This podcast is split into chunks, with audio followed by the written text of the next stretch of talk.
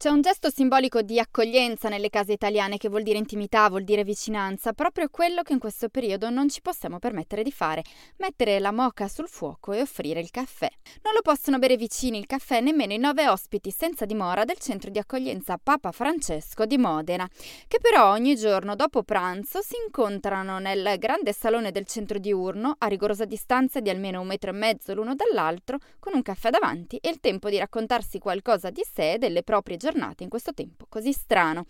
Bentrovati da Marta Zanella in questa nuova puntata di Radio Scarpa. Abbiamo chiesto di raccontarci qualcosa della casa Papa Francesco a Federico Valenzano, vice direttore della Caritas Modenese. Io ho scelto dentro il centro di accoglienza Papa Francesco dove ho sei uomini e tre donne accolte, senza dimora, sei uomini primo piano, tre donne secondo piano accolte. Ho fatto la scelta di dire ma assolutamente non se ne parla di chiuderlo, devo garantire loro. Allora, qual è il problema? Tu prova a immaginarti queste persone senza dimora, quando hai tutto che funziona, tu ci sei di meno, ma anche loro hanno tutta una serie di opportunità. Cioè io oggi io mi trovo a vivere con loro e a condividere la quotidianità più con loro che con la mia famiglia, però il problema è hai quello che va a letto alle 5 di mattina si alza alle 2. Hai quello che dice qual è il problema andare a fare footing. Hai quello che ti dice ma io sono giù, vado a bermi due birre al parco Ferrari. Tre dei nove che sono qui sono seguiti da una terapeuta. E, e però per dirti, il problema è che tu capisci che per esempio la percezione del rischio che puoi avere tu,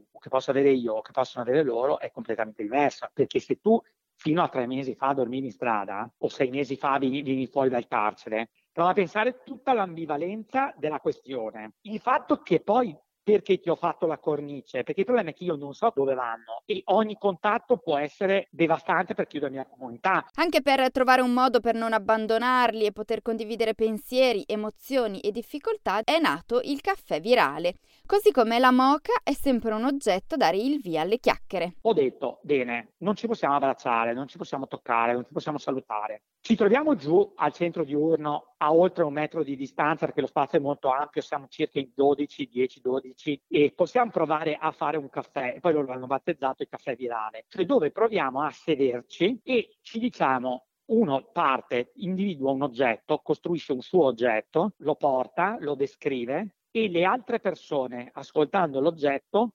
dicono io sento e provano a dire l'emozione che la persona attraverso quel racconto ha fatto. Ti dico uno dei primi racconti. Io scelgo di portare come oggetto il telefono perché il telefono in questo momento mi sta consentendo di avere i contatti, io parlo solo con le persone attraverso il telefono, sono le uniche persone che io sento, che vedo, siete voi, diceva la cuoca, invece il resto del mondo io lo sento solo per telefono e allora uno dice sento solitudine, sento amarezza, sento preoccupazione, no? Quindi diventa interessante perché diventa un esercizio dove uno si dice, ha un luogo dove depositare propri, le proprie preoccupazioni, le proprie ansie, i propri pensieri, le proprie riflessioni e ha delle persone che escono da loro stesse e devono fare un esercizio di empatia. L'altra iniziativa che hanno organizzato alla casa di accoglienza Papa Francesco sono i viaggi letterari. abbiamo dei, dei, tra gli ospiti, abbiamo un signore che ha una gran passione per la letteratura.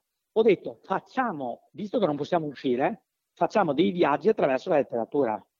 Cioè leggiamo di città, di luoghi, di montagna, di, di luoghi fisici attraverso dei romanzi. E a questo punto ci troviamo e qualcuno legge e a quel punto poi, dopo la lettura di alcune pagine che fotocopiamo, ciascuno sceglie qualche riga prova a dargli un titolo e dice il proprio vissuto. Anche questa cosa è bellissima perché intanto racconta di chi fa la scelta del libro, che, che, che tipo di roba porta, così, ma diventa un'occasione molto personale che va a generare la rottura dei, dei ruoli, cioè loro stanno ascoltando anche delle condivisioni mie, dove loro scoprono qual è il mio amore per la montagna, che non ci sarebbe mai occasione con tutti di ascoltarmi e di sapere cosa è per me la montagna no? Però capisci la forza che può avere in termini della costruzione di un legame. Grazie al vice direttore della Caritas di Modena, Federico Valenzano, che ci ha raccontato qualcosa da uno dei tanti angoli degli ultimi. Non dimentichiamoli in questi momenti.